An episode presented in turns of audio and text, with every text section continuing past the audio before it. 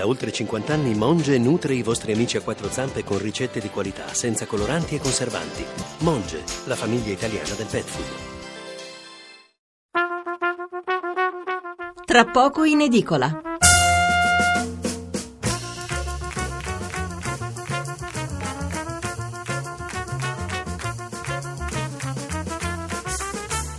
Buonasera da Stefano Mensurati e benvenuti all'ascolto di Tra poco in edicola, la rassegna stampa notturna di Radio 1. 800 05 05 78 il numero verde per intervenire in diretta, 335 699 29 49 il numero per mandare un sms.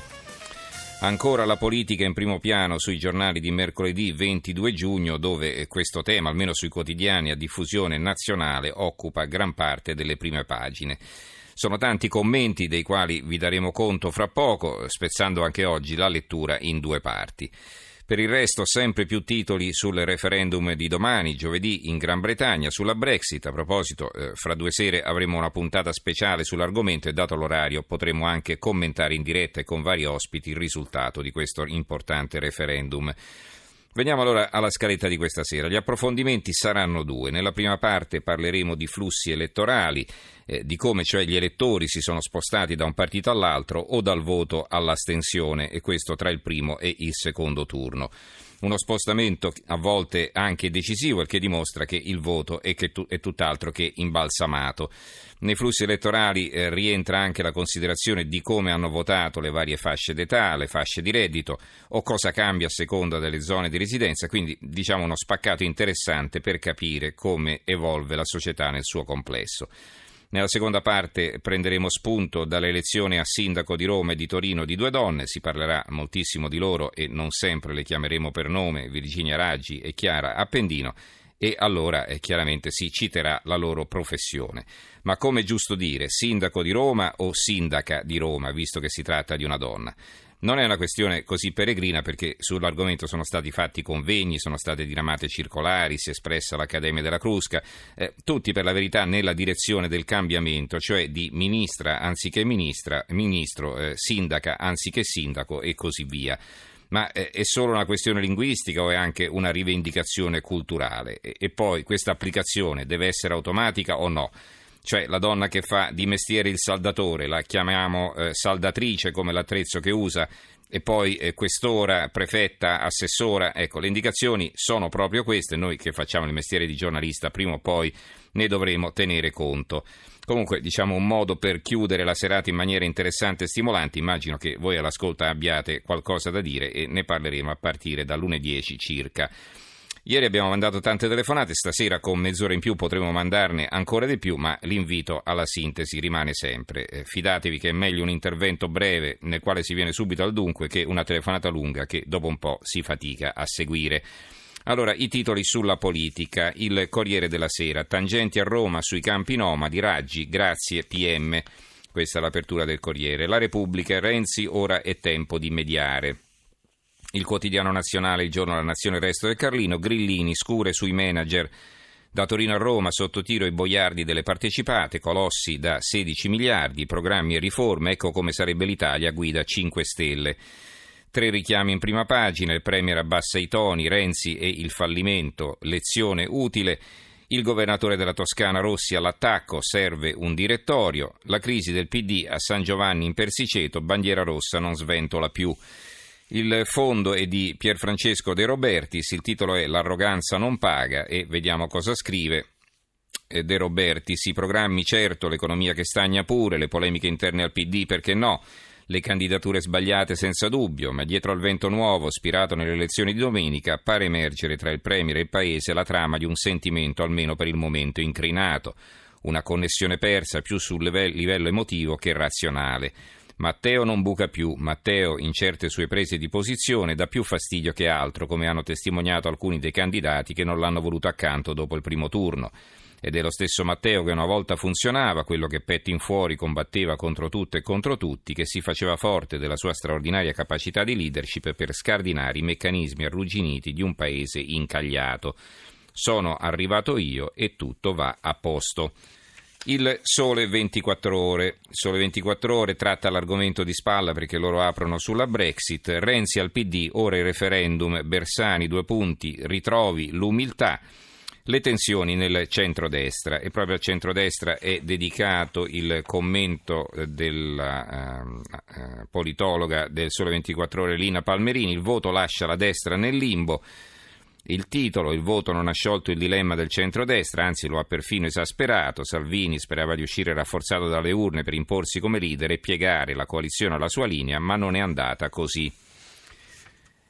L'avvenire, l'apertura dell'avvenire, la prova dell'opera, TAV municipalizzate, traffico, le sfide a 5 Stelle, Renzi frena la sinistra PD, l'Italicum non cambia le neosindache di Roma e Torino alle prese coi problemi dei conti, della mobilità e delle nomine. Fassino, niente liste di proscrizione. Periferie romane, quel voto di pancia al movimento è un richiamo in prima pagina di un articolo a pagina 9.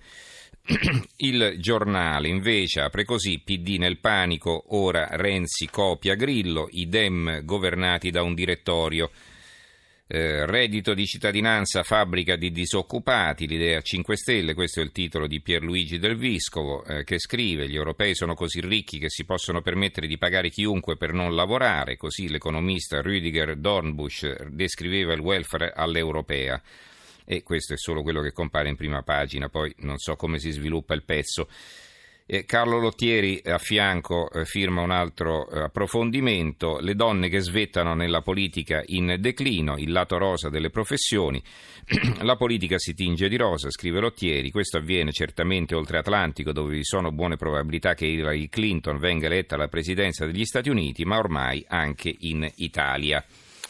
Il fatto quotidiano. L'apertura è questa, prima grana dei nuovi sindaci, il governo che affama i comuni, armi improprie, la sfida tra il Premier e Grillo passa per i tagli alle città. Dal 2011 i fondi correnti sono scesi di 30 miliardi, il risanamento dei conti pubblici è pesato al 95% sulle città, così però garantire i servizi è impossibile, un macigno sul futuro. Qui Appendino che dice giunta bonsai taglio 5 milioni, eh, sarà io taglio 5 milioni in questo senso, qui Raggi i 24.000 tranelli delle partecipate, un altro servizio su Roma. È una questione umorale, Renzi ci sta sulle palle, il titolo di un altro articolo di Alessandro Robecchi, vedete poi con la politica come viene declinata a volte. Allora, Campidoglio, Mazzette non stop, il pentito di mafia capitale ritratta nuovi arresti e un altro richiamo ancora. Poi per Renzi, sopra il titolo, eh, sopra la testata, un altro titolino, per Renzi scatta la sindrome referendum, dovrà trattare sull'Italicum con la sinistra PD e sulla prescrizione con NCD e Verdini, e Verdini il eh, hashtag ciaone dei ballottaggi. Infine vi leggo una parte dell'editoriale di Marco Travaglio, il direttore, il titolo è L'imboscata. Scrive Travaglio, nel 2000 la politica italiana ci sembrava già tragicomica perché non avevamo ancora visto il seguito. Eppure D'Alema, che da un anno e mezzo stava a Palazzo Chigi dopo aver preso il posto di Prodi senza passare per le elezioni, perse rovinosamente le regionali e si dimise da Presidente del Consiglio. Ora invece Renzi, che da due anni e mezzo sta a Palazzo Chigi dopo aver preso il posto di Letta senza passare per le elezioni, perde rovinosamente le comunali e rimane al suo posto non solo di Presidente del Consiglio, ma anche di segretario del PD, cioè del partito che ha perso rovinosamente le comunali. Per trovare una simile catastrofe bisogna riandare alle amministrative 2008-2009, solo che allora Walter Veltroni, primo segretario del PD, se ne andò, mentre l'ultimo, Renzi, resta. Riconosce che il PD ha perso e i 5 Stelle hanno vinto, ma ci mancherebbe pure. Ma poi, dovendo spiegare il perché, fa come tutti sempre. Batte il mea culpa sul petto degli altri. Fassino travolto dall'Appendino? Lo sapevo, ma come facevo a non candidarlo? Giachetti doppiato dalla Raggi e il PD asfaltato dai 5 Stelle in 12 municipi di Roma su 14 e in tutto il resto del Lazio?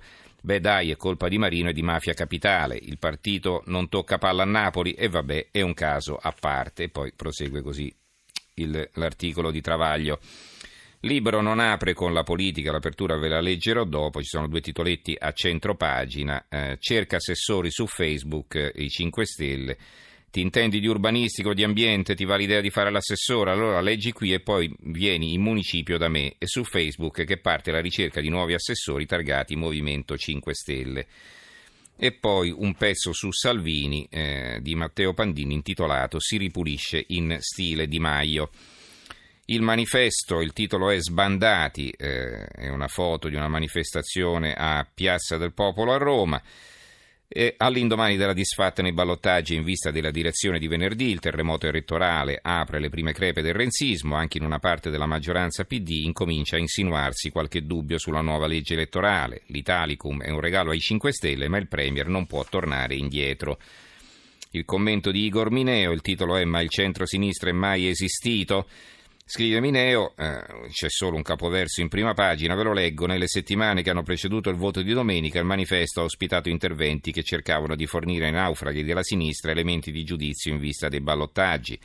Stretta tra opzioni non gradite fra PD e 5 Stelle soprattutto, ma non solo, questa popolazione derelitta provava a capire dove si nascondesse il male minore.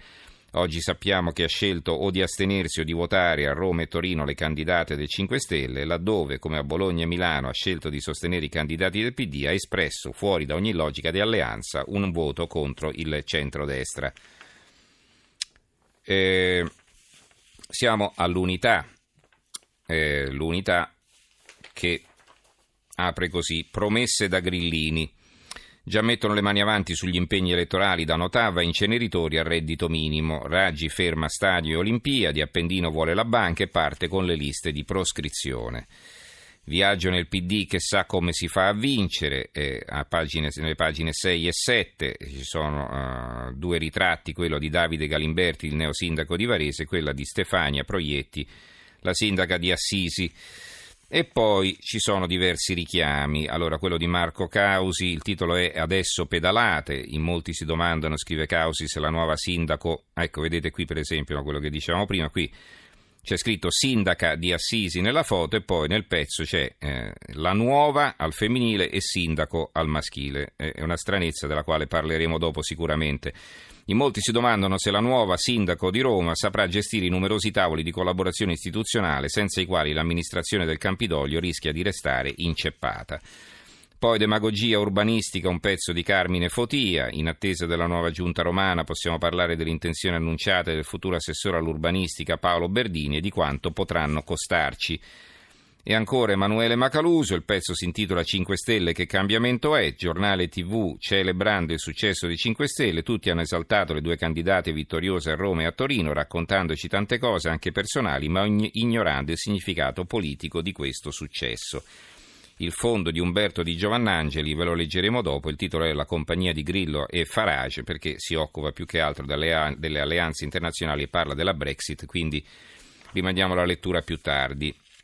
Leggo ancora il dubbio e l'opinione, poi veniamo ai nostri ospiti. Il dubbio, retate a Torino e Roma, una per soldi, una di Notav. Sarà un caso, ma il dopovoto inizia così. Le procure avvertono i nuovi sindaci.